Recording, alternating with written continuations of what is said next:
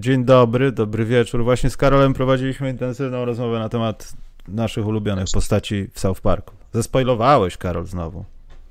Nie, rozmawialiśmy o ręczniku. O ręczniczku. Mo- moim zdaniem ręczniczek jest w mocnym top 3 postaci w South Parku.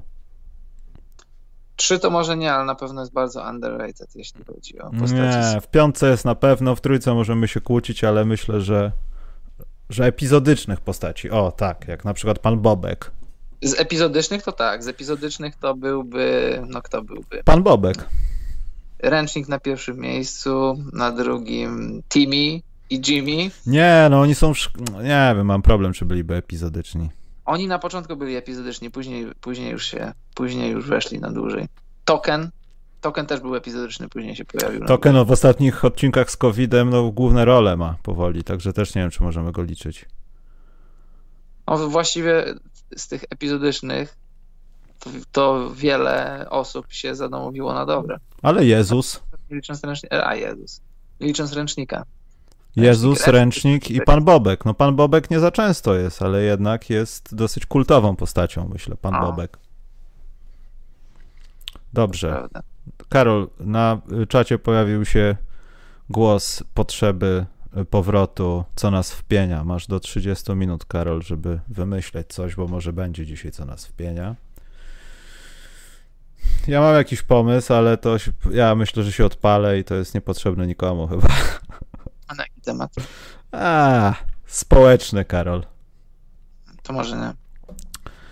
Y, My nie oglądamy meczy. My, ja nie oglądałem NBA już z 10 lat.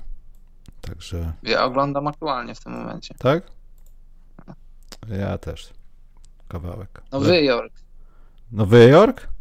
A. Dobrze, zaczynamy nasz przecudowny podcast. Karol, od pana Doncicza, który pojawił się, poczekajcie, mu się okna ten, y, pojawił się w Tiso Buzzer Biterze. Nie, nie potrafię określić, czy to jest rzut na przypał, czy to jest mierzone, ale on jest z Europy, to uznajmy, że to jest mierzone. Już mamy, Karol, więcej Tiso Buzzer Biterów w sesji regularnej niż y, w poprzednim sezonie, licząc, licząc do, znaczy sezon regularny, wiadomo. O, o jeden, to jest trzynasty, więc miejmy nadzieję, że ten trend się utrzyma i będą walić dalej, bo walili całkiem nieźle, ale to już, to już, Karol, to już było za dużo. Ja oglądałem ten mecz i w ogóle Grizzlies byli w tym meczu i nagle ktoś im pozabierał w ogóle wszystkie zabawki. Jak w ogóle... Ach. Ten Doncic to on może rzucać. Ja czekam na taki moment, kiedy Doncic będzie leciał ratować piłkę, jak na tych treningach po prostu zrzuci sobie z za kosza i nawet nie patrząc w stronę kosza, po prostu pobiegnie do szatni, bo wie, że ta piłka wpadnie. To już jest niedorzeczne By- czasami. Było tak ostatnio przecież. Ale on, on ten, on kopnął ją Wbijał najpierw. sobie piłkę i rzucił za, za normalnie, za konstrukcję. Ale ja mówię o takiej sytuacji meczowej, A, no to jest kwestia czasu. że w meczu sobie tak dziabnie. Dobrze, to tutaj muszę to ten, że, że tak było. Yy, ciekawe, co będzie dalej. Yy, I zastanawiam się, Karol, bo teraz jest taka informacja, płacą nam za to, więc w zasadzie muszę to powiedzieć, że Damian Lillard. W zasadzie mam z tym problem, bo teraz nie potrafię stwierdzić, kto jest najfajniejszy z tej piątki TISO. Wiadomo, że Trey Young nie, już nie, ale yy, dlaczego Luka Doncic nie dostanie pieniędzy od TISO? Tak się teraz właśnie przypomniało. Musimy chyba coś z tym zrobić, Karol. Może jakiś procent od nich weźmiemy i powiem, że ten biały chłopak z Europy lepiej rzuca. Bo Damian Lillard, on puka się w ten zegareczek, ale jakby się przyjrzeć statystykom rzutów w ostatnich sekundach, to tak dużo aż tych nie było, żeby żeby ambasadorować. Nie wiem, tak się teraz nad tym zastanawiam.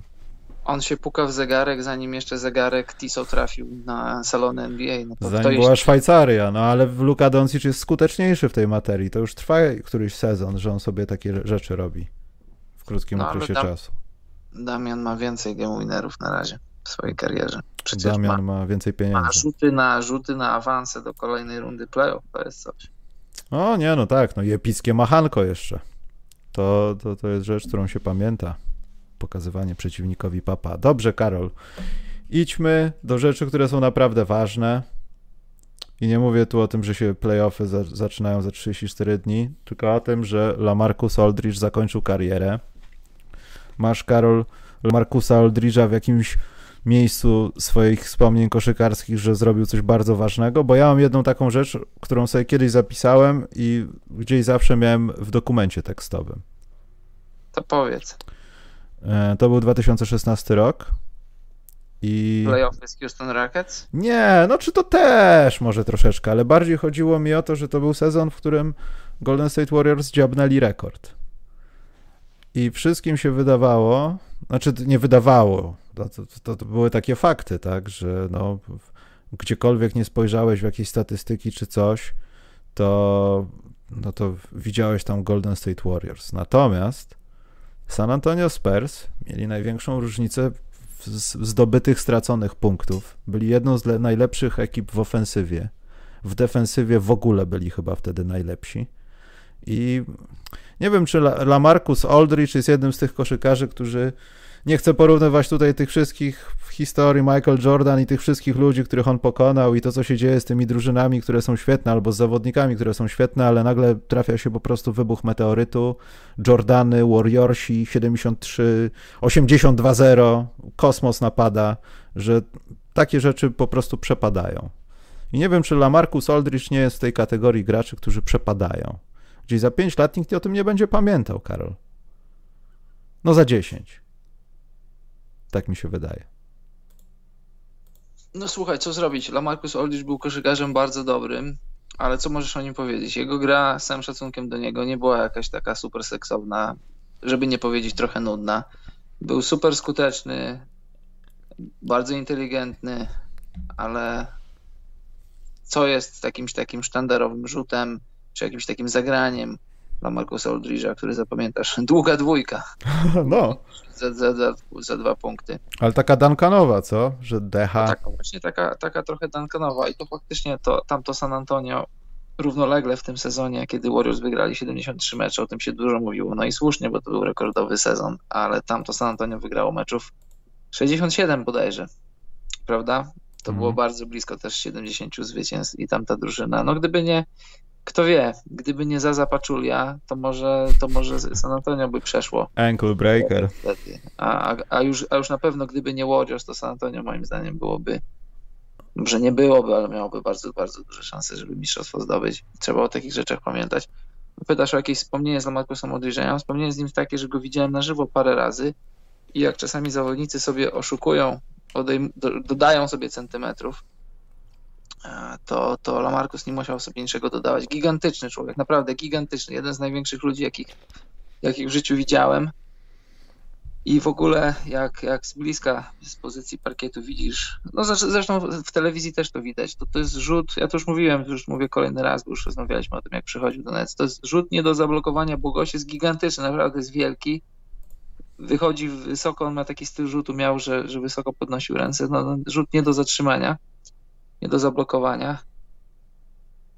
I tyle chyba raczej z takich wspomnień Markusa Aldridge'a. Trochę się pomyliłem, bo powiedziałem 2.16, to była seria 2.14 bodajże z, z Rackets, jak jeszcze Kevin McHale był trenerem Rackets, mieli taką taktykę super, żeby kogoś niskiego położyć na, na krycie Ala Markusa Aldridge'a. Oni chyba Terensa Jonesa wrzucili na, na Aldridge'a, on go tam gotował na początku Później wrzucili Howarda, Ashika, no to, no to już nie jechał z nimi spod kosza, tylko jechał z nimi spoza kosza. Super miał serię, super miał playoffy, no piękna kariera.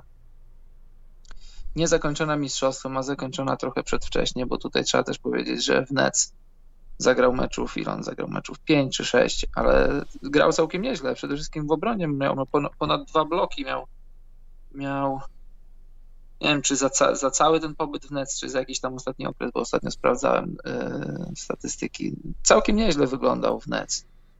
I trzeba też pamiętać, że on z tych pieniędzy, które tam zostały do końca tego sezonu, to on dosyć sporo oddał San Antonio, żeby mógł być wolny, żeby pójść do innej drużyny i powalczyć o tytuł. No w ogóle ten Karol taki trend zatrudniania tych ludzi, którzy są na wykupie, że tak powiem. No Blake Griffin wiadomo gdzie poszedł ale gdyby Lamarcus Aldridge, nie wiem, czy odkrył to, czy się to nagle pojawiło, nie sądzę. E, no bo wiadomo, co można w koszykarskich nerkach znaleźć. Tam w Indianie wiedzą niestety, co mo można znaleźć. E, ja nie wiem, czy do tego by doszło po prostu i czy na przykład nie zostałoby to w jakiś sposób odwrócone, że teraz y, mistrz baletu i przechwytów Andre Drummond nie byłby w innej drużynie. Bo ile, jaki czas temu Lamarcus Aldridge podpisał to z Nets, albo inaczej, kiedy już zaczął zamykać i rozwiązywać swoje sprawy, albo prosić ich o to, żeby rozwiązać swoje sprawy w San Antonio? No nie mamy miesiąca, nie? No miesiąc mamy już na pewno, to chyba pod koniec lutego. Tak, no dobrze, no to mamy miesiąc. To dosyć też dziwne, że to w przeciągu miesiąca wyszło. No, nie zakładam tu niczyjej złej woli, ale myślę, że ta sytuacja by. Nec na pewno, znaczy na pewno, no to nie wiadomo nic na pewno, ale jeśli myśleli o podpisaniu Oldridge'a, no to równie dobrze, gdyby go nie było na stole, no to rozmawialiby z Dramondem, czy by go przekabacili, czy nie. To jest inna sprawa. No to wiesz, ja tam lekarzem nie jestem, ale to może, bo on miał już problemy z sercem i w San Antonio i, i w Portland. Jak to były poważne rzeczy, to ja nie wiem. A jak tutaj, jak to się ma tamte problemy do tych tutaj teraz, też nie wiem, ale skoro były, skoro były na tyle poważne, że, że, nie, że nie, zobacz, mógł powiedzieć, nie wiem, tam miesiąc przerwy, czy ileś, zobaczyć, co się wydarzy, bo też do playoffów jest dużo. Jeżeli, jeżeli już teraz wie, że zakoń, zakończa karierę, no to, to rzecz musi być dosyć poważna ostatecznie to zdrowie życia jest najważniejsze, a nie, a nie granie w koszykówkę. Nie, no oczywiście. No, poza tym dobrze, że jeśli to gdzieś zostało, jak gdyby, no nie wiem, może nie przebadane dokładniej, to dobrze, że teraz wyszło, a nie, że padł plackiem na boisku, no bo to, to już nie ma żartów, bo to chyba arytmia, chodzi tutaj o tak, arytmię, tak? Tak, no, tak. tak. E, moje wspomnienie to jest takie, że e, Aldrich musi naprawdę być bardzo wierzącym człowiekiem albo mieć anioła stróża, ponieważ bardzo blisko Chicago Bulls by zmarnowali jego 4 lata gry w koszykówkę, bo wybrali go w drafcie. Mhm. Oddali go na szczęście dla Aldridge'a, bo to byłby debiutancki kontrakt i myślę, że szybko by się z niego e, nikt nie, Bulls by pewnie nie chcieli go się pozbyć, a Aldridge by wtedy dostał arytmii serca już od razu, w drugim sezonie by dostał dwóch zawałów grając w tamtej drużynie. A to był piękny draft. Andrea Barniani z jedynką uuu, uuu. Adam Morrison z trójką do Charlotte Bobcats. Mm. Najwyżej wybrany gracz z cukrzycą w historii NBA. Chyba. Mm. E, Tyrus Thomas poszedł tutaj w tym dealu za Aldridge'a i tak, tak. ja już wolę, a nieważne. Tam gdzieś pamiętam, że tutaj w ramach ta w ogóle ta wymiana zaszła na jesieni 2005, w rezultacie której Bulls zostali e, oddali Ediego Carego, więc nie było tak najgorzej, ale gdzieś tam w tle, e, bo w tej wymianie był też pik z pierwszej rundy w 2007 roku i to był Joakim Noah. To była jedyna cenna rzecz, jaka była w tej, w tej wymianie. Jeśli można powiedzieć o koszykarzach rzecz. No i trzeba pamiętać też no, o Portland. No. To nie jest San Antonio, tylko 100%, ojej, ojej, tylko w Portland. Ja, ja dla Markusa Aldridge'a bym pooglądał w Portland, tylko ja bym, o, albo na przykład zagrał w NBA 2K, kiedy Brandon Roy i Greg Oden są zdrowi. Mhm. To jest Wesley mokry sen. Jeszcze, Wesley Matthews przed zerwaniem Achillesa. Na przykład, to jest mokry sen. Teraz Batum, jak jeszcze miał nogi. Mm. Mm, mm, mm. To była dobra drużyna. Ja pole... się na dobrą. Polecam powrócić sobie do tego. To, to, to ciekawy okres w koszykówce. Dobrze. Pamiętasz, no? jak Brandon Roy przeszedł operację, po czym za tydzień albo za 9 dni, czy coś, mniej niż 10, za tydzień chyba, za jakoś grał już w meczu? Tak. No właśnie. No ale ja pamiętam też, że znaczy to może nie były wtedy żarty, bo tak też nie było do końca wtedy może z internetem bardzo, że o już wszyscy, no, no był internet, no wiadomo, no ale to nie były social media jak teraz, ale no te wieczne żarty, żarty nie żarty, co się stanie z Brandon, Brandonem Royem dzisiaj? Gdzieś jakieś w ogóle zakłady bukmacherskie, czy dziś będzie kontuzjowany, to już, już naprawdę śmiano się z tego kryształowego chłopaka. A szkoda, bo to był dobry zawodnik. Szkoda człowieka, to był kompletny, kompletny koszykarz. Nie było rzeczy, której nie umiał. Dobrze, sezonik, Karol. Bo nas nie było no. dłużej niż tydzień. Ja trochę statystycznie to poukładałem jako okres 11-18, czyli do dzisiaj, czy tam do dziś. Ale najpierw może o tym, co się w tym Denveru, Karol. Skoro było South Parku, to będzie teraz o Denveru. Denveru Nuggetsu. Mhm. Jamal Murray jest... He's gone. And it's gone. I co teraz, Karol? Czy to będzie tak, że że temu Denveru po prostu Jokic będzie panem władcą, rozgrywającym, rzucającym, zbierającym i tak dalej, czy... I, i tak i nie. Czy, no co nie, inaczej, co się musi stać, żeby poza podpisem, bo ja wątpię, żeby Denver bawiło się w jakieś wyciągania pieniędzy, wciągania, wciskania ludzi na siłę do systemu, bo to nie ma sensu. Po dodaniu Gordona ten system miał być załatany, miał pracować tak, żeby wchodzić na wyższe obroty, teraz w tym systemie nie ma trybu. Co musi się stać, żeby Denver nie odczuli braku tego trybu? No nie ma takiej możliwości, żeby coś się mogło stać. Jest już za późno.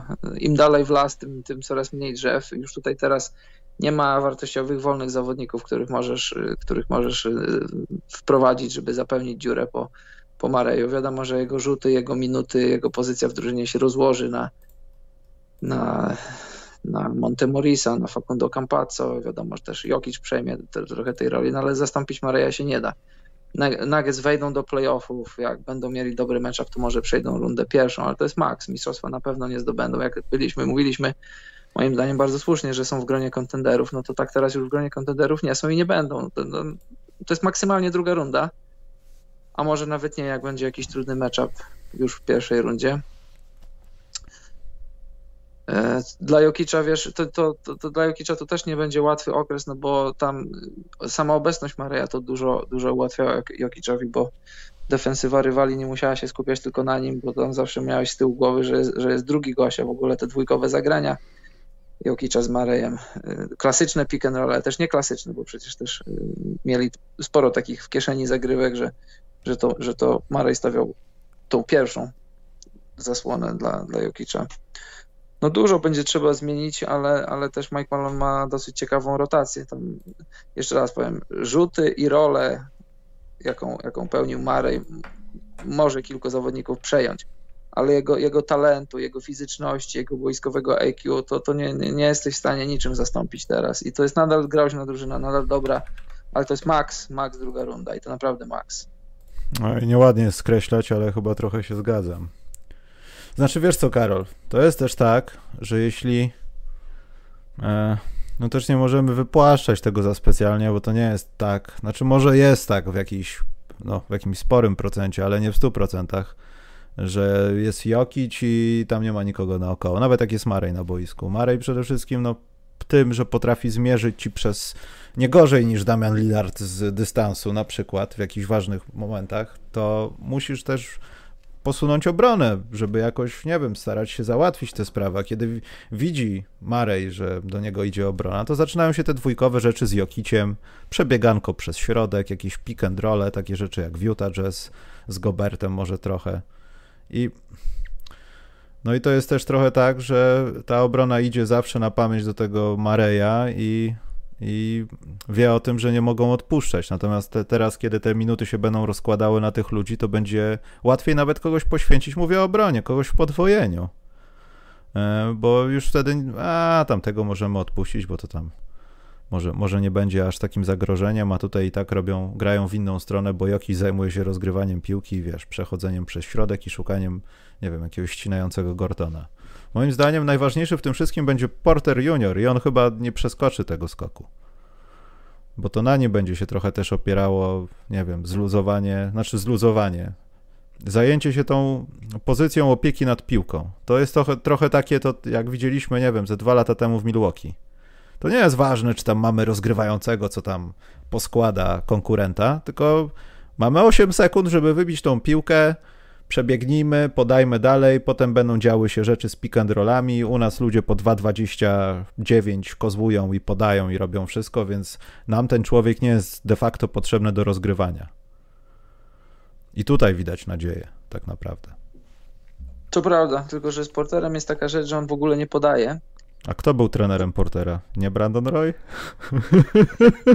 Nie wiem, ale, ale wiesz co, ja, ja to, nie jest dla mnie zarzut. Mi to się nawet podoba tak sobie zastanawiałem się na tym ostatnio i myślę, co on robi, ale nie, bardzo mnie to cieszy, bardzo, bardzo mi się to podoba.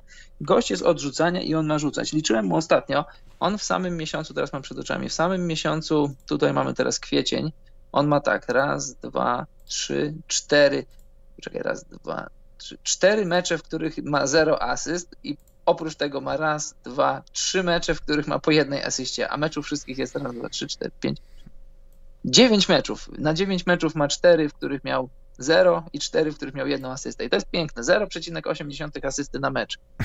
Ale za to prawie 22 punkty i 55% z gry. On tam nie jest od tego, żeby kreować, tylko on jest od tego, żeby kończyć.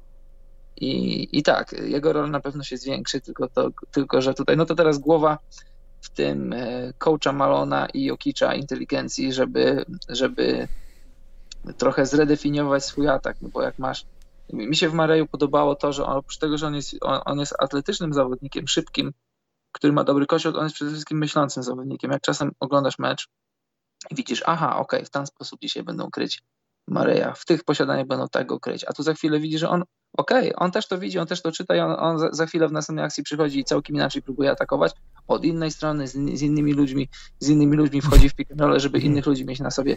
Nie jestem przekonany, czy Michael Porter Jr. na ten moment ma, czy, czy już ma taką inteligencję, czy w ogóle będzie ją miał.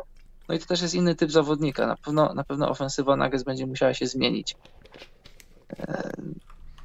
I się zmieni, ale to jest, to jest dalej, to jest taka wyrwa, którą, której no, no moim zdaniem nie da, się, nie da się niczym zasypać. Można to maskować, można to jakimś tam z powodzeniem do końca sezonu Y, jechać na tym i jeszcze być może nawet zostać na tym czwartym czy piątym miejscu, ale, ale w playoffach, jak już będą, będzie konkretny rywal i pod konkretne meczapy, w końcu uwypuklona zostanie ta dziura, uwypuklone zostanie to, że, że na koniec dnia nie masz aż takiej wielkiej siły ognia i jak się, tak jak powiedziałeś ty wcześniej, jak się skupisz na dwóch czy trzech konkretnych ludziach, to już, to już y, możesz Millsapowi, możesz Gordonowi, możesz Bartonowi powiedzieć, jeśli ktoś ma nas rozstrzelać, to zróbcie to wy, nie zrobi tego Jokic, nie zrobi tego Porter.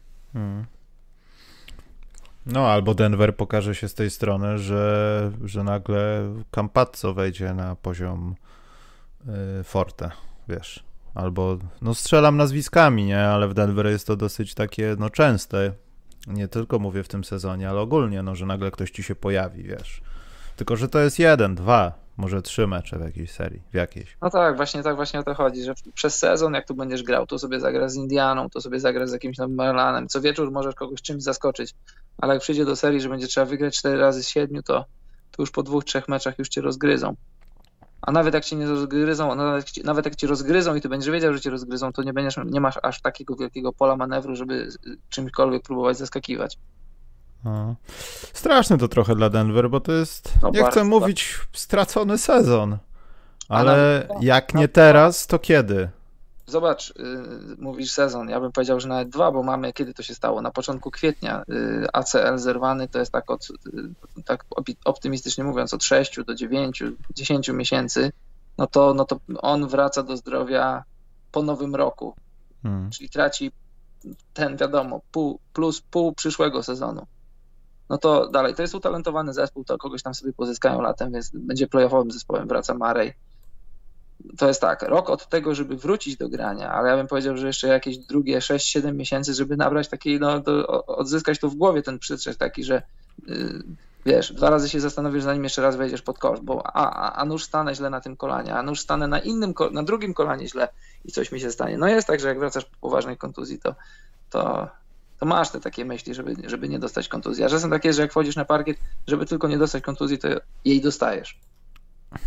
No niestety, to, to jest sport. Się dzieją takie rzeczy, tylko czemu w Denver? Jak zwykle w Denver, wszystko w Denver. Bol, bol przejmie grę, zobaczysz i... Ale będzie jak zdobędą tytuł, co?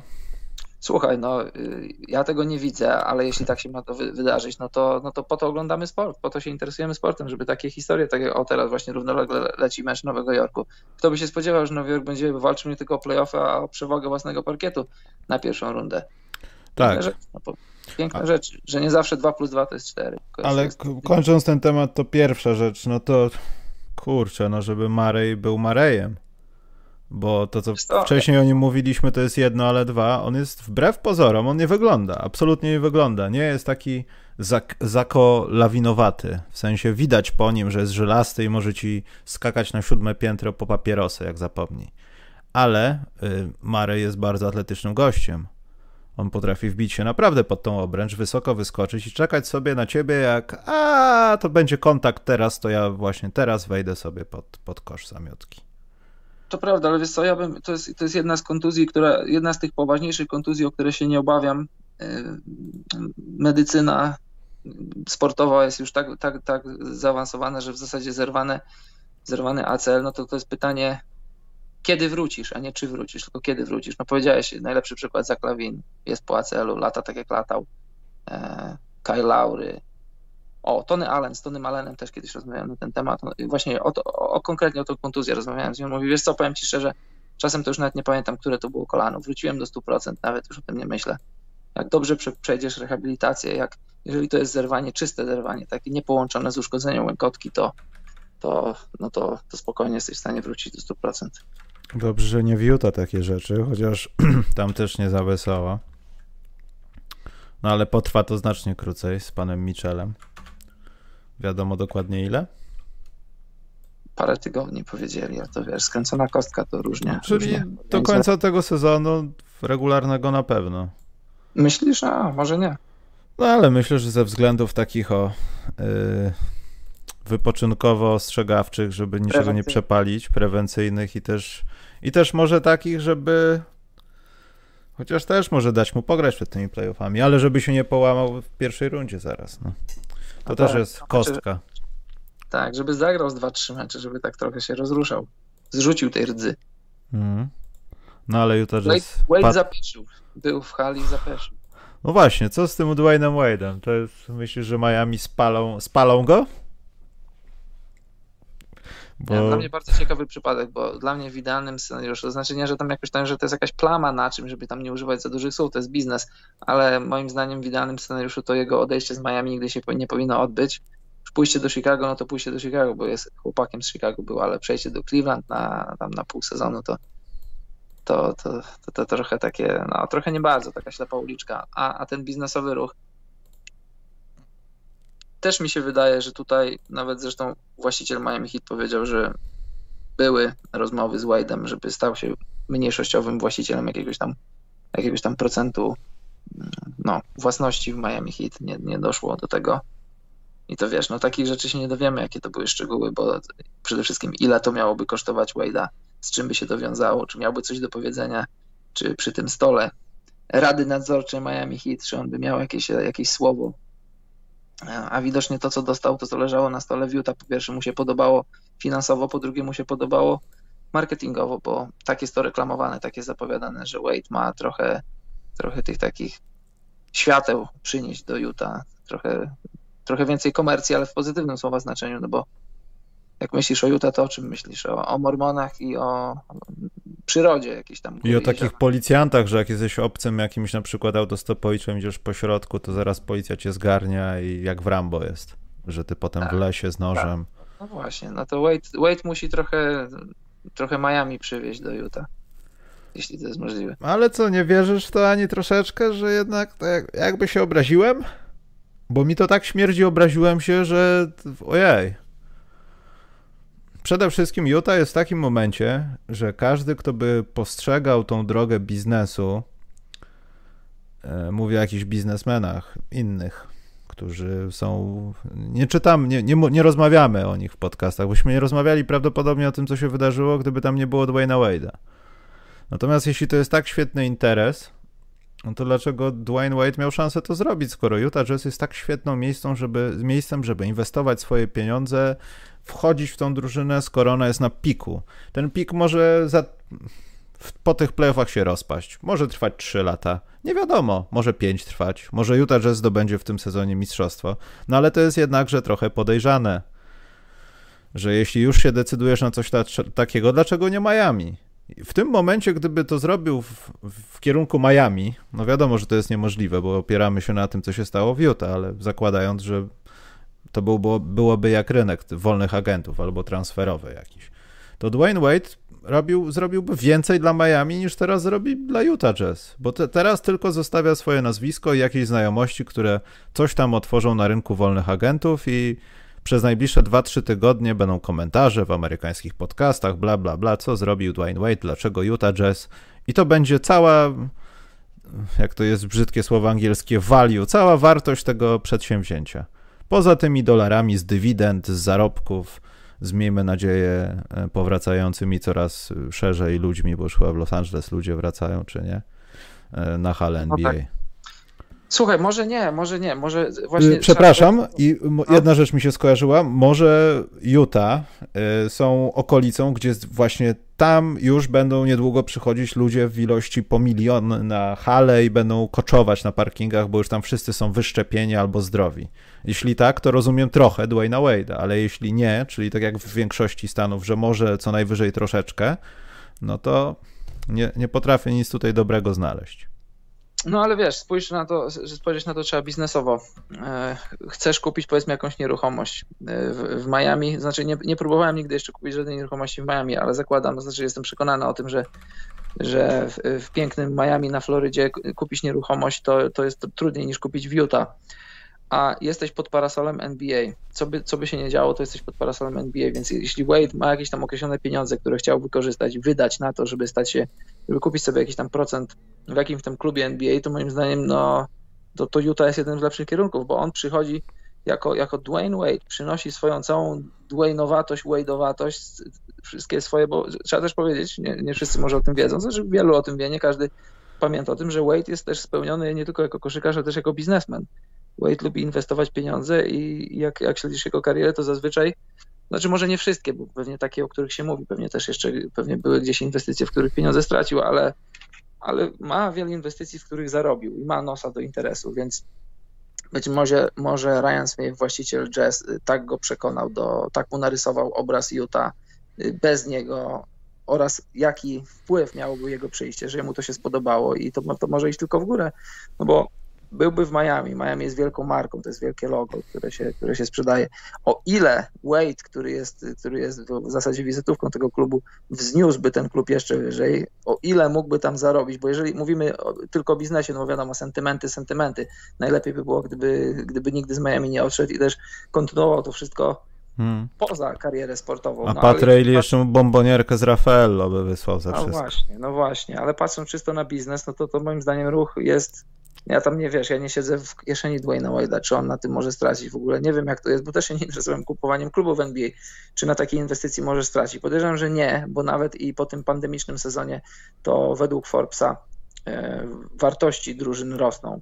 A jeśli nie rosną, to, to, nie, to nie spadają. To, to trzeba zakładać, że jak w przyszłym sezonie już, już NBA wpuści fanów do, do hal, no to, to NBA znowu wróci na, na te tory dobrej koniunktury. To, to wiesz, wszyscy ludzie wokół NBA, biznesmeni, ludzie ogólnie szeroko rozumianego biznesu mówią, że, że wejść w NBA to jest w dzisiejszych czasach najlepszy biznes, dlatego aż tylu byłych koszykarzy tam się łączy w różne tam grupy, grupki i próbują przejmować przejmować kluby NBA, pytać tych, którzy już są starzy albo sobie gdzieś tam nie radzą, czy Minnesota jest na sprzedaż, czy Nowa Orleans jest na sprzedaż, bo to jest piękny biznes. Wchodzisz czy... z pieniędzmi i, i wygrywasz. Czyli wychodzi na to, że tak zwany model chiński jest również w NBA, nie? No bo Karol, no trzeba też powiedzieć, że to jest taka też praktyka chyba powszechna teraz w nowożytnych czasach e, w biznesie. W sensie masz dobrze prosperujące wcześniej albo poprawnie działające przedsiębiorstwa, które z powodów wiadomo jakich przestają dobrze działać albo po prostu już nie mogą działać, a NBA jakoś działa i albo inwestujesz, albo kupujesz, albo starasz się w jakiś sposób zaangażować, bo to pochłonie mniej środków finansowych niż 5 lat temu, bo 5 lat temu albo 3 lata temu nie miałbyś szansy. A teraz potrzebne są ludziom pieniądze. Więc to jest też takie podkupowanie biznesu, bo myślę, że dużo drożej, wyższa cena byłaby nie teraz, na pewno. To jest też sprytne no. i całkiem logiczne po prostu. Kupujesz jak jest taniej. A no jasne, a przecież pamiętasz, przed sezonem był pomysł, nie wiem na ile on był poważny i na, na ile on był zaawansowany, żeby dwie nowe drużyny wpuścić do NBA, no to to, to jest nic, nic innego jak branie pożyczki. No. Od, otwierasz dwie nowe organizacje, wchodzi, wchodzą, no ile tam wchodzi, 4 miliardy, 5 nowych miliardów dolarów żywych pieniędzy i jakoś, jakoś ten, ten taki mini kryzys jesteś w stanie przetrwać. Ale i tak szachmat robi Kevin Durant, który sobie zainwestował w firmę, która jest giełdą w zasadzie kryptowalut i też w ich kryptowalutę, także on jest krok jeszcze za Wade'em.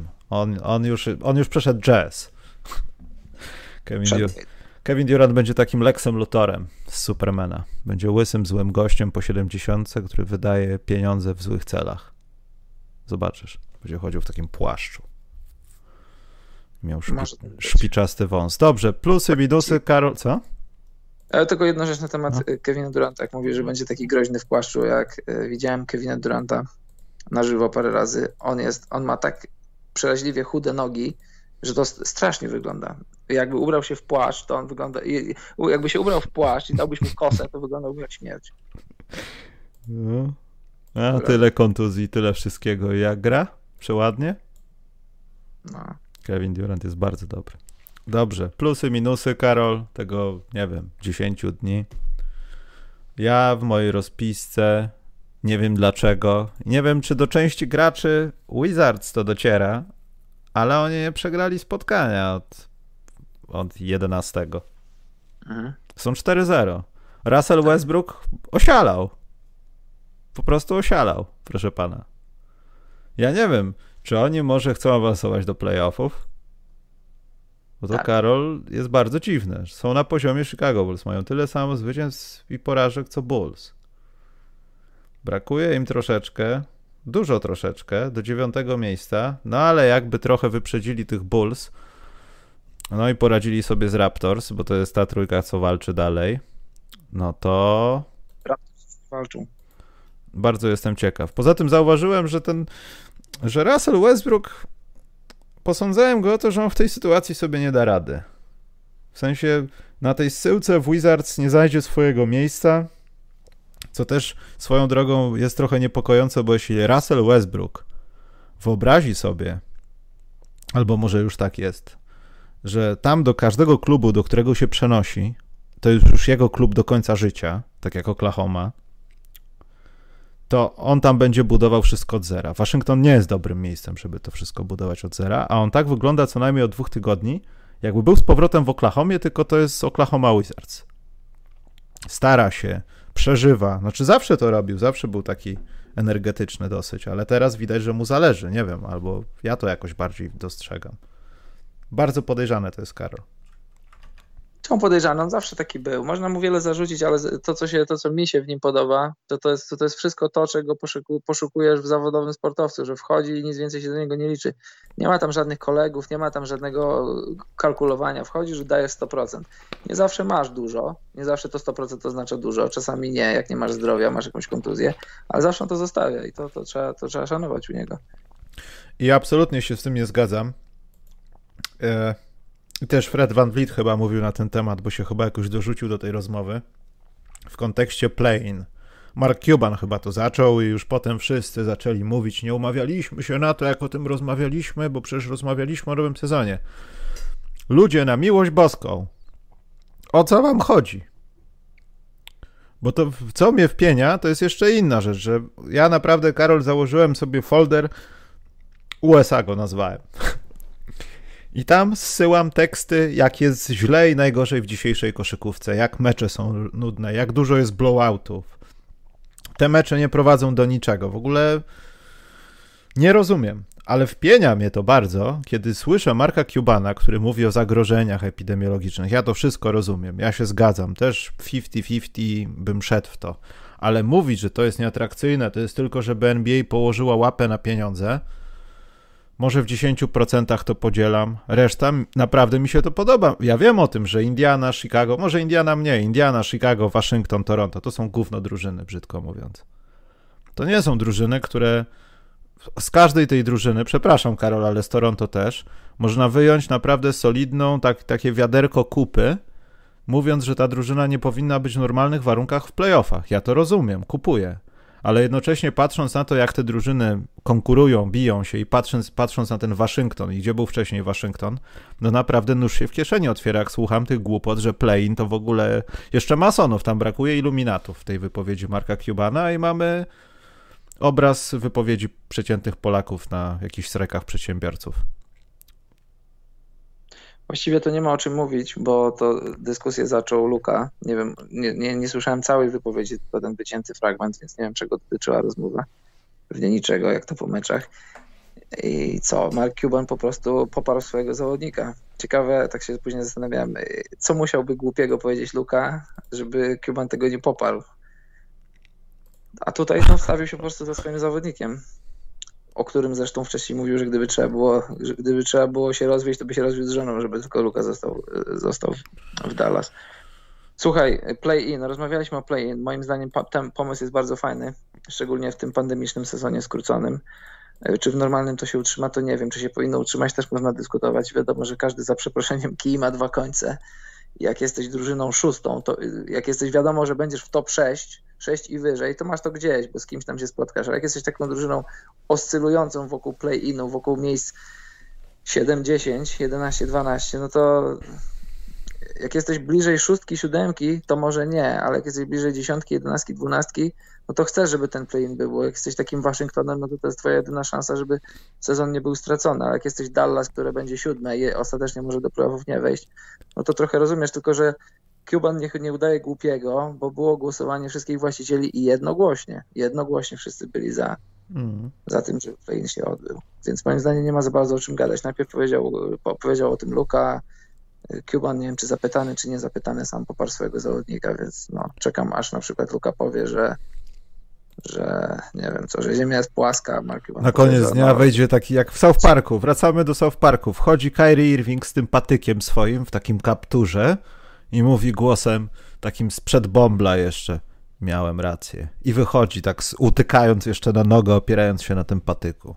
Jak opuszcza pomieszczenie, to ten patyk zaczyna się świecić jakimś kryształem, wiesz. Ja to widzę, Karol.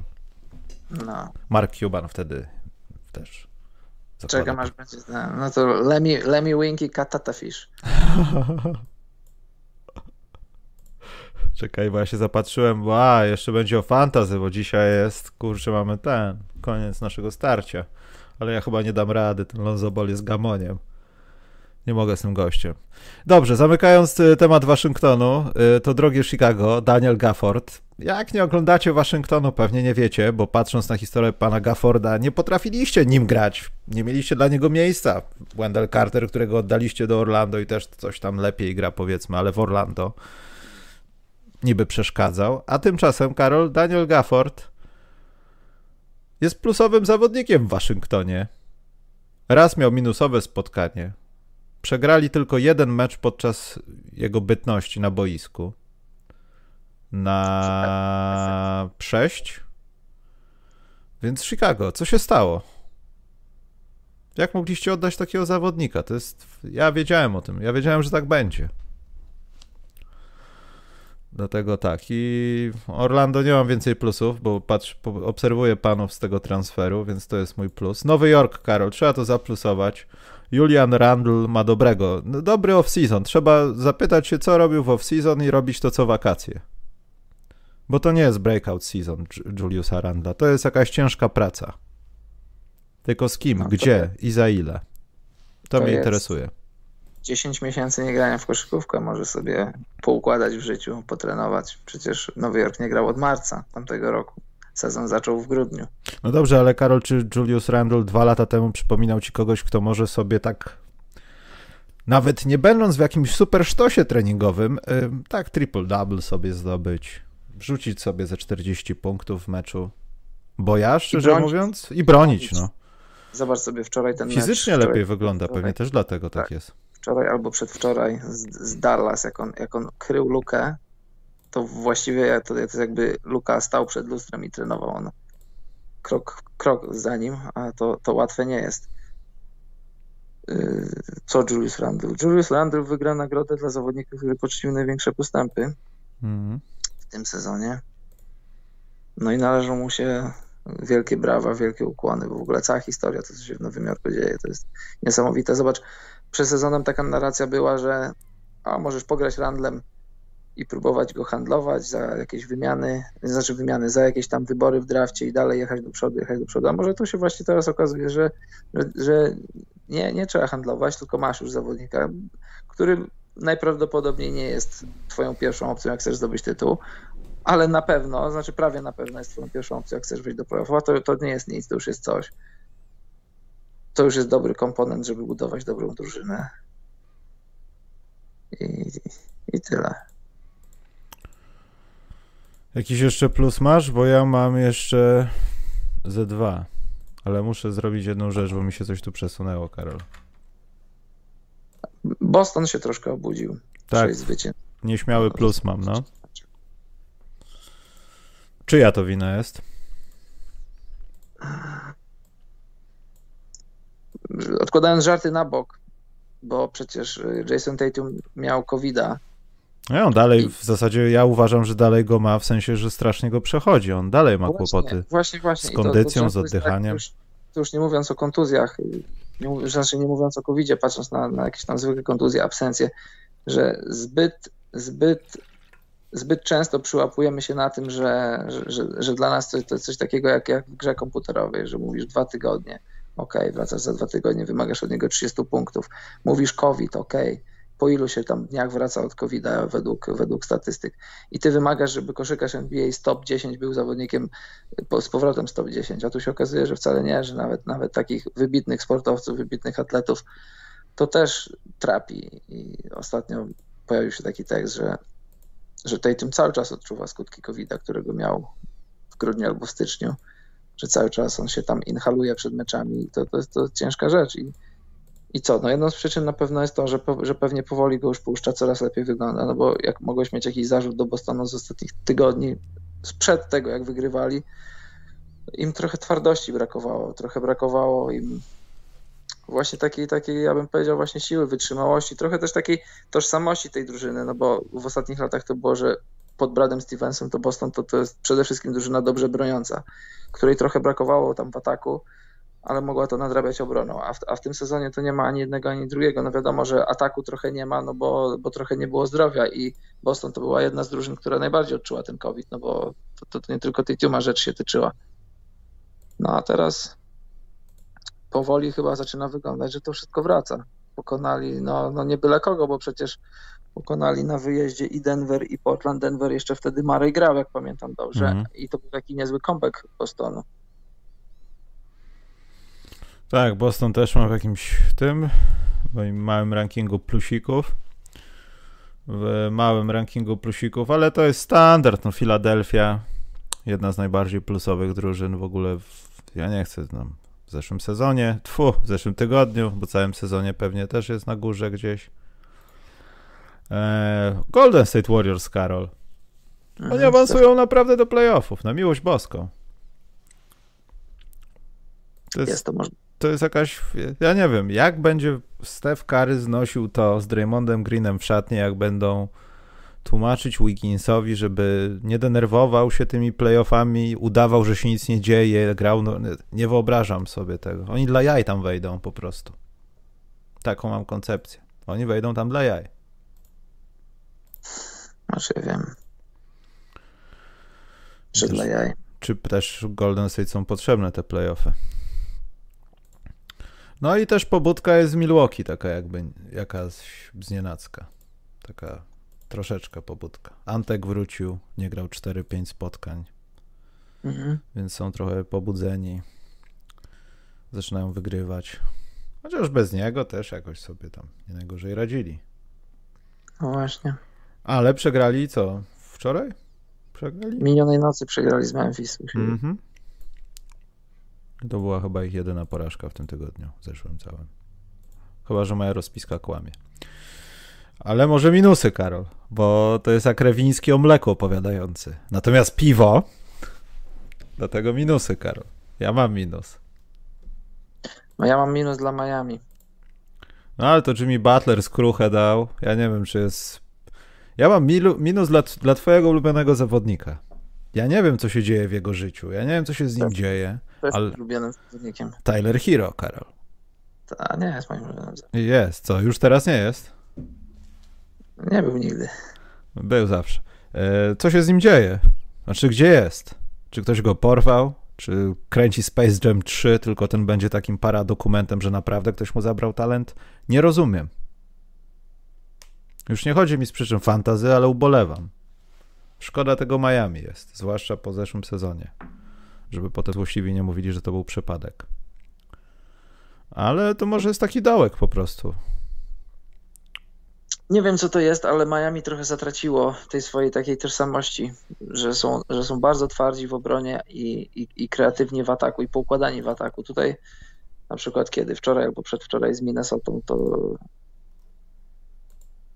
nie wiem, nie wiem jakich by tu słów użyć, żeby opisać to, jak, jak, jak, jak Miami jest, y, jak nie jest tym Miami, którym było, którym było jeszcze, jeszcze we wrześniu. Już o finałach nie mówiąc, o, mówiąc o, o, ogólnie jako, jako, jako drużyna, którą się patrzy, patrzy się na jej koszykówkę, jak, jak oni grają. Tutaj to się to mało rzeczy się klei w Miami, mało rzeczy dobrze wygląda. Bama Debajo, którego bardzo lubię. Też jakoś, wiesz mi się wydaje, że jakby się trochę czas dla nich zatrzymał, że oni tak jakby, ja nie mówię, że oni się zachłysnęli tą bańką, bo raczej wątpię, żeby w takiej organizacji takie rzeczy się działy, ale oni tak jakby od tej bańki, oni oni, bańka to była dla nich impreza, wielka impreza i oni teraz, oni teraz idą do domu i oni do domu jeszcze nie przyszli, oni idą tacy na autopilocie. Byli na obozie, nie, byli na obozie, Karol. To był taki obóz i potem wrócili, wrócili do takiej, wiesz, codzienności smutnej. O, znowu sezon, ale było fajnie w wakacje na tym obozie. Tak to odbieram.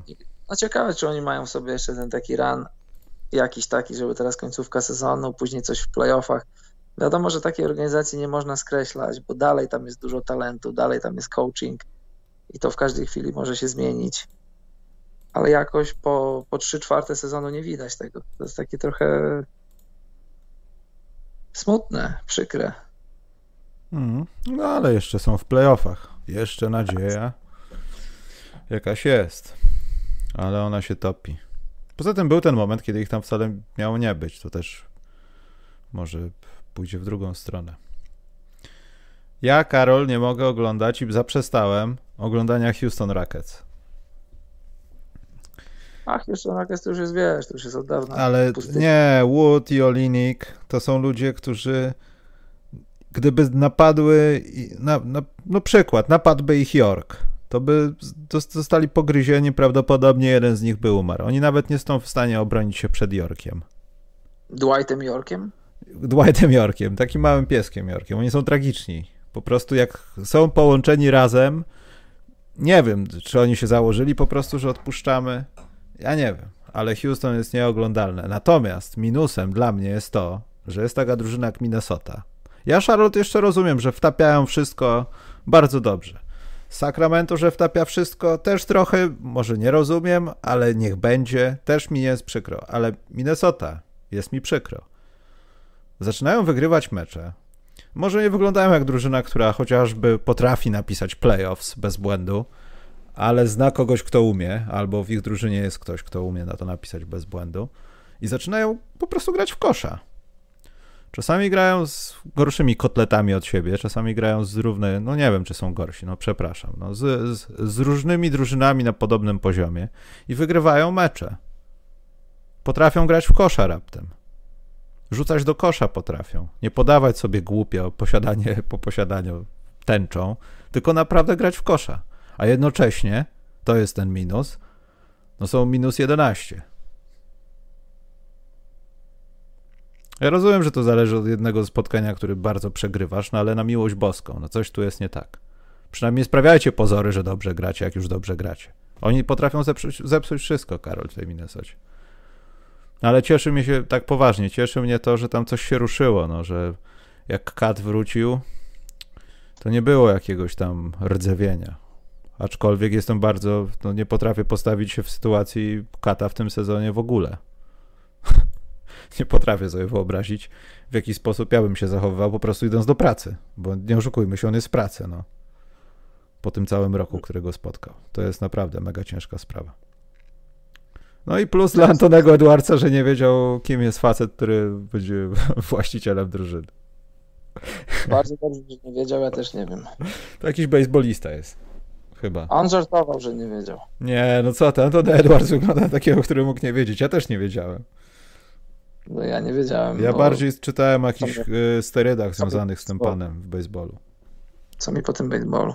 Nie, baseball jest nieistotny. Także to, obejrzałem żadnego meczu baseballa. Ja obejrzałem i dalej go nie rozumiem. A twój minus, Karol, jakiś?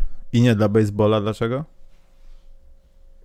A właśnie baseballowi chciałem dać. To możecie wpieniać baseball. A, czekaj, miałem, miałem, miałem, ale zapominam teraz. Powiedziałem o Miami. Nie mam więcej. To ja mam zapomniany plus. Zion Williamson, bo właśnie na niego spojrzałem. Chciałem dać plusa Zionowi, że on cały czas po prostu on nie robi niczego nowego, niczego innego, tylko w kółko to samo. Bardzo mi się to podoba. On po prostu niszczy ludzi, przebiega przez nich, przeskakuje. Nawet nie stara się ich omijać czasami, bo wiadomo, że się albo sami odsuną, albo będzie taka wielka płaska linia potem. Także to mi się bardzo podoba. Naprawdę, Karol, wiesz co, jakby ktoś nie oglądał w ogóle NBA i chce komuś po prostu powiedzieć, że Zion Williamson jest najlepszym koszykarzem na ziemi i ta osoba wchodziłaby w box scory, to ta osoba na pamięć widzi tam, o, 20 ileś punktów, ileś zbiórek i dużo cyferek, takich pozytywnych cyferek dużo. Tam, gdzie jest trzypunktowe rzuty są to mało albo w ogóle, przeważnie w ogóle, a tak to ogólnie dużo tu wszystkiego jest. I właśnie to tak wygląda na boisku. To- Ziona jest po prostu dużo wszędzie. Westbrooka jest więcej. Westbrooka jest więcej. Ale West... Czyli co, Westbrook jest lepszy od Ziona? Statystycznie tak. Odejmijmy trójki Westbrookowi. No statystycznie więcej rzeczy robi Westbrook. Jeśli mówisz, że pokazujesz to osobie, która nie ogląda, nie wie. Ale takiej, której powiedziałem, że Zion jest najlepszy. Po co komplikujesz? No to, to by był dla Westbrook byłby poważnym, poważną Nie, ta osoba już by nie patrzyła wtedy. Musiałaby. Nie. Dobrze. To skoro tak, Karol, mamy do rozstrzygnięcia konkurs, pojedynek w zasadzie Michałki Kasztanki. Ja od Mhm. razu chciałem powiedzieć, że jeśli osoba, która będzie na przykład teraz, bo ja powiem, kto wygrał, to bo tam w komentarzach trzeba było napisać podamniki, to niech pisze na mail, który nazywa się kontakt małpa podcast specjalny.pl. Taki mamy adres mailowy, Karol, teraz. Jeśli jesteś niezadowolony z naszej pracy, albo masz, Karol, jakieś uwagi, możesz tam napisać. Mhm. Wszystko jedno, czy z komputera, czy z telefonu, możesz tam napisać do nas właśnie, jeśli coś jest nie tak. E, więc ci, co wyczytam, niech tam się odezwą, to ustalimy, co dali. E, więc tak. Masz, Karol, chociaż tą otwartą stronę, czy ja sam mam to robić? Nie mam. Dobra, dobra, to jest tak. Będzie krótko, szybko i na temat cztery osoby. Michał Kaliszewski. No, wypowiadał się bardzo dobrze o Michałkach. Kasztany, właśnie tutaj są pewne obiekcje do kasztanków. Ja natomiast nie potrafię wybrać, bo jeśli miałbym mieć cały czas Michałki, nie dałbym rady, bo to, jak byś, Karol, to rozsądził? Co jest lepszy, Michałek czy Kasztanek? Kasztanek, to nie ma, nie ma dyskusji. Ma Dlaczego? debaty, bo jest lepszy w smaku. Nie jest lepszy w smaku. Jest inny. Jak jesz kasztanka, to tam się dużo dzieje. Jest, Kasztanek jest większy, wiadomo, krematura. Jest, słodycz, jest, trochę, jest trochę takich y, różnych tam e, korzennych przypraw, jest też te, te kawałki ciasteczka, takie, takiego wafelka. No, dużo się dzieje, jak jesz kasztanka. Jak Michałek to jeden. Kolejny cukierek po prostu. No to niepotrzebnie cię pytałem, bo Michałki są zdecydowanie lepsze, więc Michał Kaliszewski to jest pierwsza jest- osoba, Są gusta i guściki. ale cię wyciszę zaraz. Witold Zimek to jest druga osoba. Tutaj były problemy yy, natury technicznej. Bo w zasadzie to, to jest tak, że no nie, no kasztanka nie można na przykład jak gdyby, wiesz, Michałek to nie jest żubr, że był pod ochroną, nie? Ale jest bardzo dobry. Nie możesz mówić, że kolejny cukierek, Karol. To jest pff, no wstyd trochę. No takie są fakty. Powinieneś się wstydzić. Takie są właśnie fakty. E, Możesz na przykład zobaczyć, w ogóle sam kształt kasztanka, bo to, to, to wygląda jak kasztanek, to jest taki nietypowy cukierek. Mamy, Ja opo- mamy, mamy, no mamy tutaj Karol osobę, nawet nie potrafię tego oportunista nazwać, ale niech będzie. Fizjobolo, który napisał tylko Malaga, bo mając do wyboru Michałka czy Kasztanka, tylko Malaga. Z braku laku Nie. i kasztanek ujdzie. Ja to, bym, ja to bym w ogóle tego typu odpowiedzi to dyskwalifikował, bo Dlaczego? rozmawiali, na przykład tutaj rozmawiamy tam y, Zion czy, czy Westbrook, a ktoś, a ktoś wyjeżdża z Jordanem i kasuje każdą dyskusję. To nie ma, nie ma co się mądrzyć. Jak jest pytanie Michał czy, czy Kasztanek, to, to po co się mądrzyć? No i widzisz, Jakby było, jakby było pytanie, jaki cukierek, albo który z trzech, czy który z czterech, Malaga nie było żadną opcją. nienawidzę takich służbistów. Po co się mądrzyć? Dobrze, Michał Kaliszewski, Witold Zimek, proszę ciebie, Jojo i Karol powiedz 1, 2, 3, bo, ma, bo ten czwarty to jest ukryty w, pod którymś numerem. No i ty mi mówisz, powiedz 1, 2, 3, a tu wyjeżdżam na przykład, dlaczego nie 5? Dobrze, 1, 8, 9. 3, 3. Tu nie ma trójki. Jest 1 i 8 i 9, nie mamy 3. Teraz to, no to 9 w takiej sytuacji. Ale 9 było trójką, ale zamieniłem ją na dwójkę i teraz jest dziewiątką. Ja wiedziałem, dlatego mówię. To jest teletuleja, Karol, nie wiedziałeś? Dobrze, to... To... Roller 4099. Nie, nie przedstawił się z imienia nazwiska. Mam nadzieję, że to nie jest jego imię chociażby, bo byłoby tragiczne. Ale wszyscy wyczytani, odezwijcie się, proszę ciebie, do Karola. Karol wam opowie, który jest cukierek najlepszy. Nie, na podany mail wcześniej kontakt małpa podcast specjalny.pl. Zakończyliśmy konkurs kasztankowy. Chcesz zrobić co nas wpienia? Albo pytanka, albo co nas wpienia. no Jak masz jakieś, no to chętnie posłucham. Pytanka? Nie, co Nie, nie, bo to Karol, znowu wejdziemy w jakieś takie tematy podejrzane, pojawią się kciuki w dół. Po co nam to jest? No to mogę usłyszeć i ewentualnie nic nie powiedzieć na ten temat. Denerwują mnie, Karol, ludzie. I to mnie w ogóle wpienia, nie wiem, chyba w Polsce, nie? Też jakby, może w tej materii nie jestem za święty, bo się też potrafię czasem uruchomić, ale teraz to już jestem w ogóle na emeryturze bycia uruchomionym. Poczekajcie, to ja tutaj odpalę, co nas wpienia. Ale Karol, nie wiem, jak to jest u ciebie, ale z protestowaniem, Karol, jak jest w Sz- w Szwecji o Alandach. Czy możesz na przykład zebrać się ze swoimi kumplami, pójść na środek placu i powiedzieć, że was coś boli? Macie tak zwane Weltschmerzen i chcecie podrzeć mordę, No można. tak? I No. jak można? Bo rozumiem, że to musisz zgłosić w jakiś sposób, nie? A ja nie wiem, wiesz, nie protestowałem jeszcze tutaj nigdy. Ale, wreszcie, ale czy nie wiem, czy widujesz y, takie protesty, że na przykład ludzie po prostu protestują, żeby pandemia y, odeszła od nich i żeby ktoś zarządził, żeby odeszła? Nie, tutaj u mnie to widziałem, no, Marsz Równości widziałem, jakiś tam marsz e, z, z okazji czegoś. W Sztokholmie to dosyć często, jak jestem, to, to na placu, na głównym placu są różni tam. Ale też nie jakoś tam, nie, nie, nie codziennie, nie za każdym razem. Zdarza się, ale jakoś to nie jest jakieś takie, że o, tu sobie przychodzą ludzie popros- poprotestować. No więc Karol, w Polsce jest tak, że ludzie y, teraz bardziej, ja nie wiem, tych dobrych strajków coraz mniej, tych zł- takich dziwnych. Ja nie twierdzę, że są złe. Każdy oczywiście ma prawo myśleć, co chce. Natomiast ja tego nie rozumiem. W jaki sposób ludzie chcą wymagać od kogoś, żeby zlikwidował chorobę. Ale to jest bardzo dobry pomysł, że można by było, bo chyba mówisz o COVID-zie, zdelegalizować COVID. No dokładnie to, to się jak są ar- przeciwko pandemii. Po prostu pandemia to jest kobieta, która ogląda sobie z y, Mariota to całe zdarzenie i stwierdza, oho, nie lubią mnie, to sobie idę w, w, na zachodni i wyjeżdżam stąd. Absolutnie tego nie rozumiem.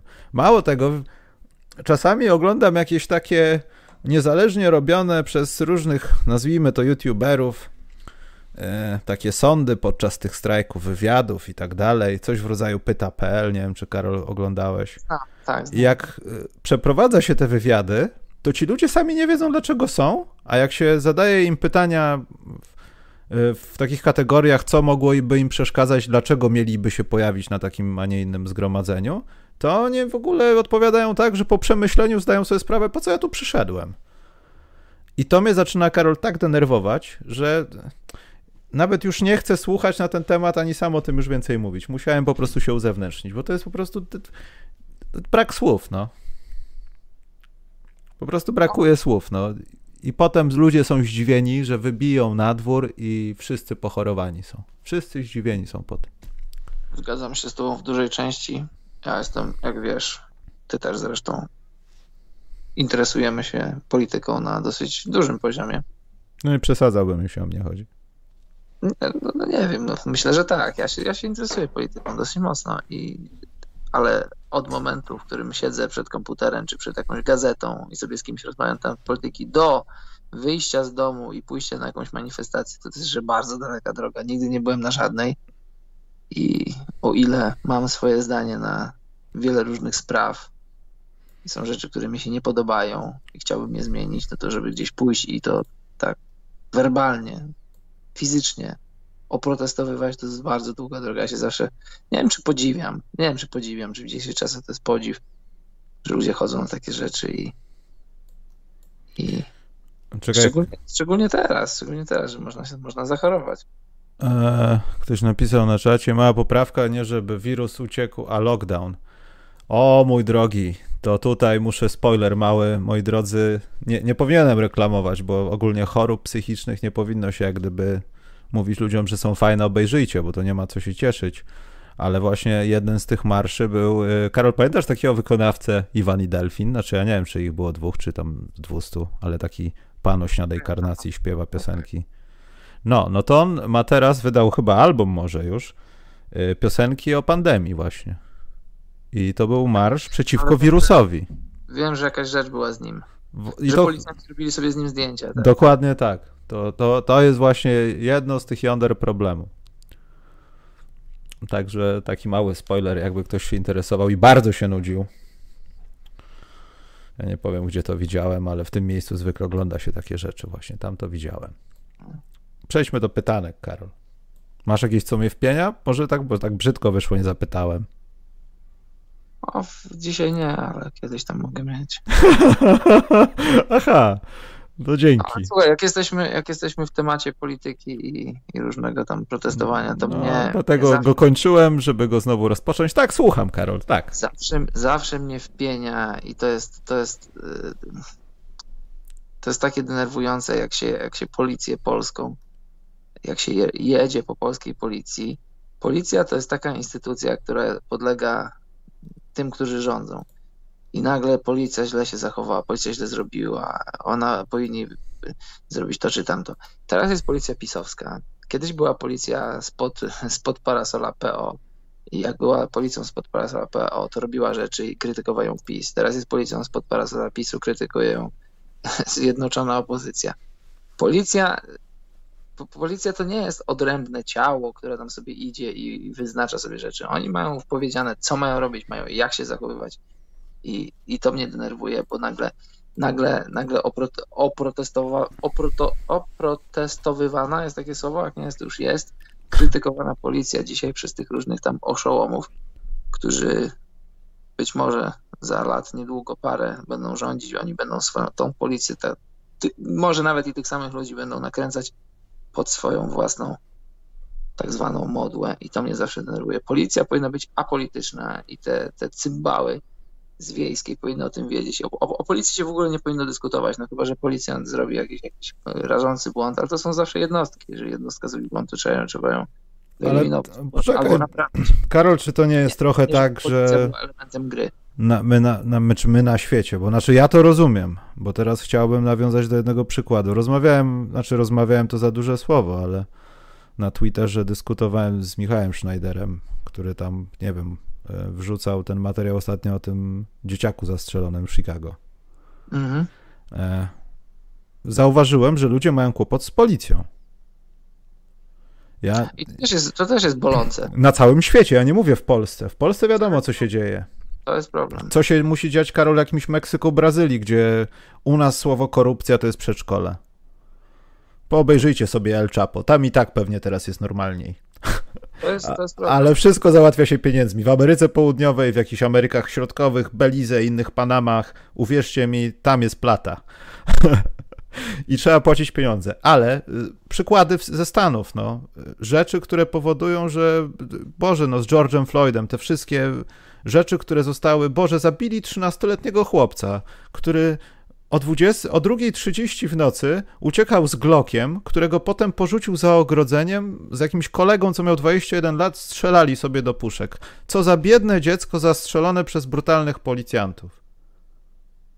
No to co robiło to biedne dziecko z Glockiem 17 wrzuconym przed samym zatrzymaniem przez policjanta za ogrodzenie e, o 2.30? Znaczy ja nie twierdzę, że to jest powód, żeby zastrzelić kogokolwiek ale biorąc pod uwagę, że to jest policjant z Chicago, który codziennie wychodzi na służbę i żegna się ze wszystkimi, bo wie, że może umrzeć, bez zero żartu, no tak to tam wygląda. Tam się tak, policja tak, boi jeździć w niektóre miejsca.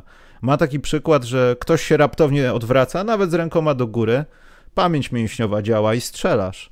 To był tak. wielki błąd, tragedia. On powinien użyć paralizatora, no ale jakby był na nieodpowiedniej dzielnicy, to w tych podniesionych rękach obawiam się, że byłaby jakaś broń.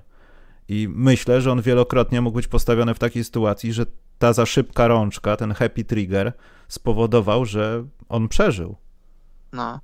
A poza tym, bo Trzeba ustalić, Karol, jedno, że strasznie się pomylił. Nie powinien w ogóle strzelić i użyć broni palnej do tego dzieciaka. On miał podniesione, nawet w filmie wideo to było widać, miał podniesione ręce do góry. Straszna Owszem, tak. rzecz. Ale to nie usprawiedliwia tego, że ten dzieciak jest o 2.30 pozbawiony bez opieki. Nie jest wtedy słodziutkim, biednym trzynastolatkiem na zdjęciach, bo umarł, tylko biega z bronią po mieście na miłość boską. Mhm. I to jest kłopot z policją? Nie, to jest kłopot z wychowaniem ludzi w dzisiejszych czasach.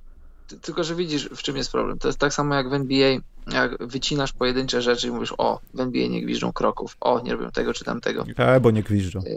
Statystyki, statystyki nie są takie, że, nie są takie w Stanach, że, że trzeba alarmować, że, że biali policjanci zabijają czarne dzieci. Czy ogólnie, że biali policjanci, czy ogólnie po prostu policja za często sięga po, po broń i, i, i zabija ludzi. Ale też trzeba pamiętać, że to jest inaczej niż w Europie. Policjant musi się liczyć z tym, że obywatel może mieć broń i może z niej skorzystać. To wiadomo. I też obywatel jest na to, musi być na to uczulony i jest na to uczulony że w odpowiedni sposób trzeba się zachować przy policjancie. Bo może się ci z tym, że on sięgnie po broń. I, I tak jest. A jeszcze wracając do polskiej policji. Ja mam, ja mam bardzo dobrego kolegę w policji, którego bardzo szanuję, bardzo lubię i znam go bardzo wiele lat i on nie ma jakiegoś zacięcia na, na, na jakąś opcję polityczną. On jest policjantem, on idzie ze swojej pracy. Jak jest jakaś akcja, to, to on musi pojechać gdzieś tam, bo trzeba coś zabezpieczyć. Musi pojechać gdzieś tam, bo trzeba coś zabezpieczyć. On jest że tak powiem, narzędziem w rękach tych, którzy są nad nim. I on tam nie jedzie sobie, bo nie ma co robić w sobotę po południu, tylko taka jest jego praca. A z drugiej strony, wiesz, jesteś na proteście, policja jest niedobra. Wracasz z protestu, ukradli ci rower, gdzie dzwonisz? No do kolegów, z którymi protestowałeś? Czy do tej złej, niedobrej policji, która właśnie teraz nie pozwoliła ci przejść i broń Boże cię wylegitymowała, bo dowód to jest twój wianuszek i nie możesz go pokazywać nikomu, tylko mamie. No. Straszny kłopot z legitymowaniem widzę też w Polsce jest. Tak. Nie wiem. Jakieś takie to nie. Wiesz, wiesz, czym jest problem? Problem jest teraz w tym, że w ostatnich, powiedziałbym, to nie wiem, no 8-10 latach popularne się stało nagrywanie interwencji. No to jak na przykład szlibyśmy gdzieś ulicą w Warszawie, zatrzymałaby cię policja, zaczął to nagrywać i policjant by chciał dowód, ty byś pokazał dowód zapytałby cię o coś, ty byś odpowiedział, ja mam to nagranie. No i co to nagranie? To jest zwykłe nagranie, dzieje się nic. Ale jakie nagrania idą w świat? Idą takie, na których się coś dzieje. To jest właśnie problem, tak samo jak z tymi krokami.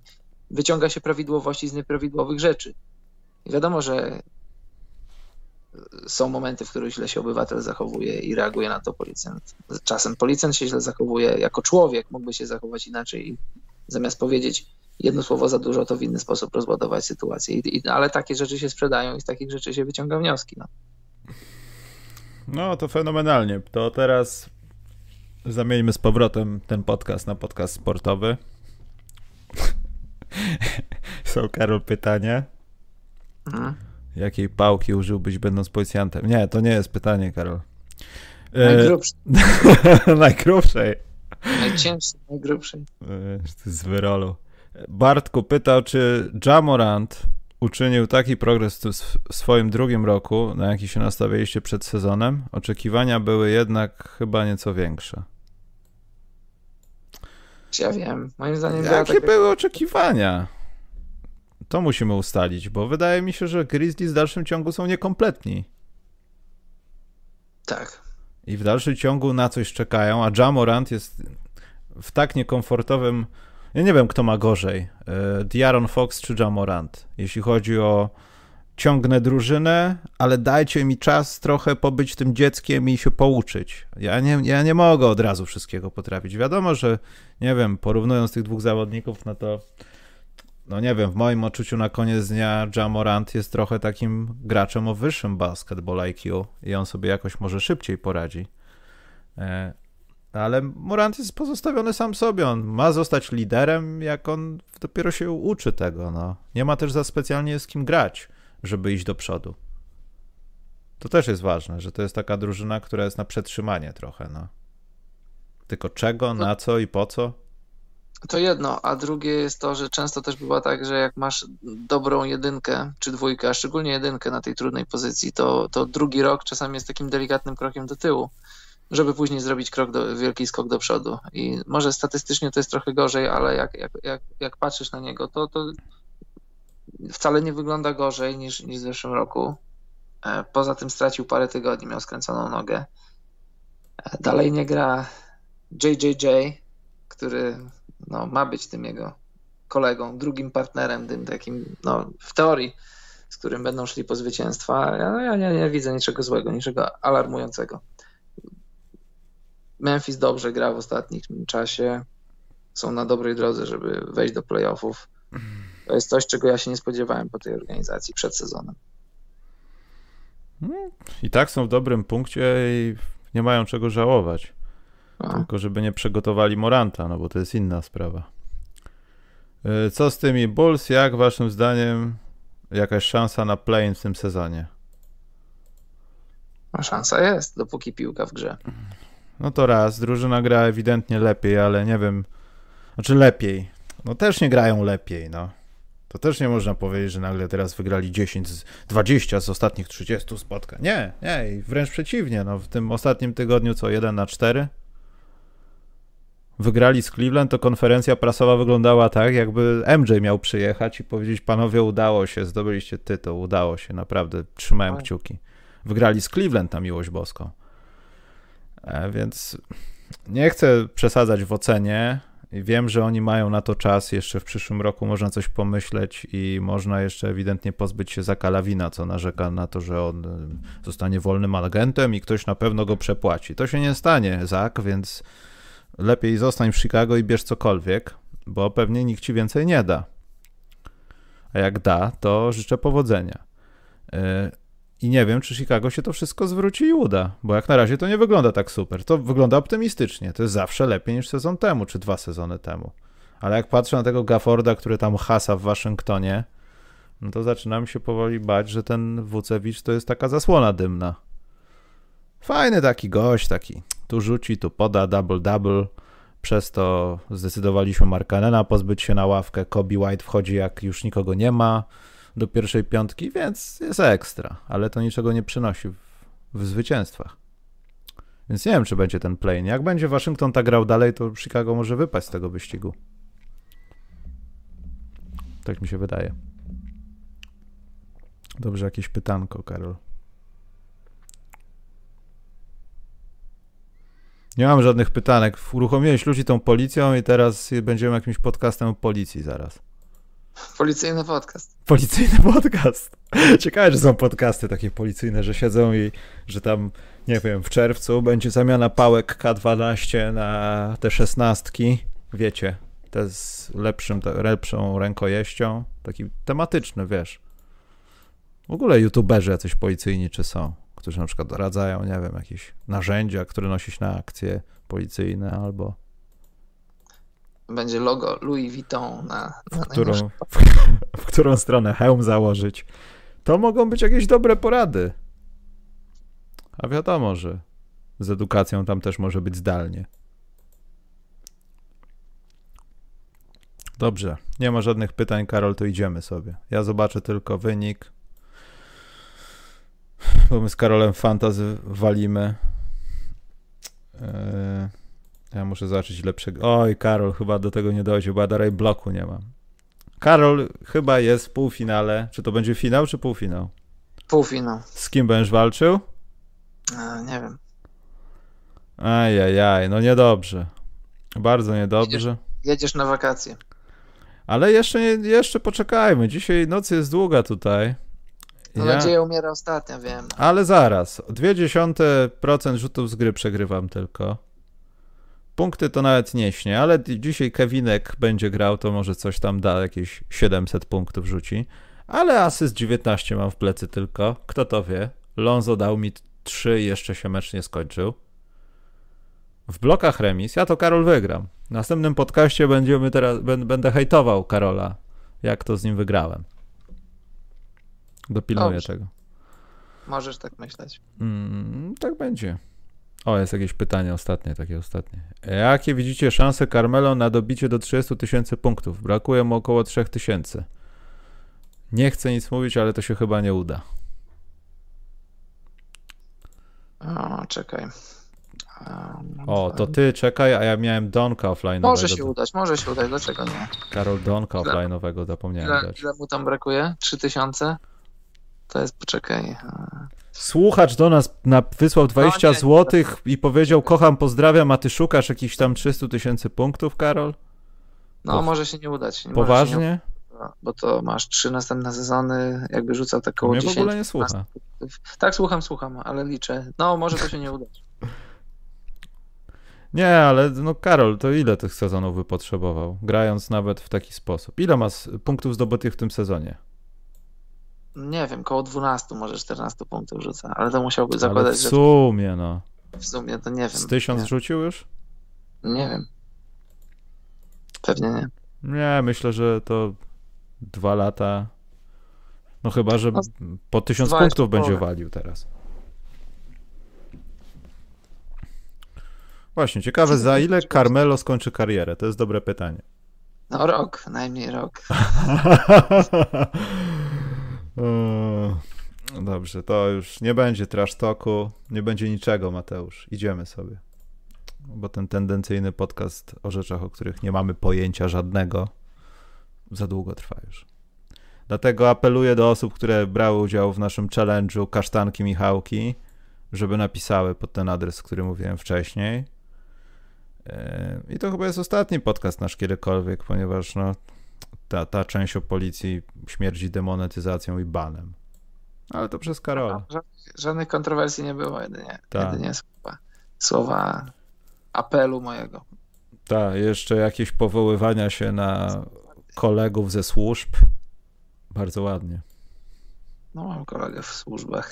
W służbach państwa. No, radio ten.